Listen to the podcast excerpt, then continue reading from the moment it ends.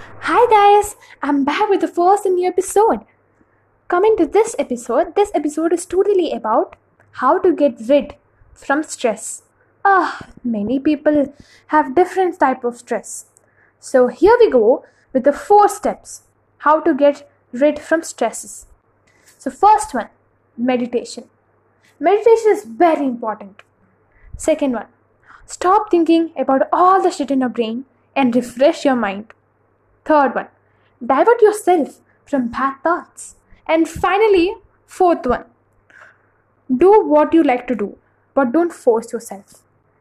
So let's end our day with a good thought. And the thought is stop wishing, start doing. Ah, I hope this episode is helpful to you. Bye, guys.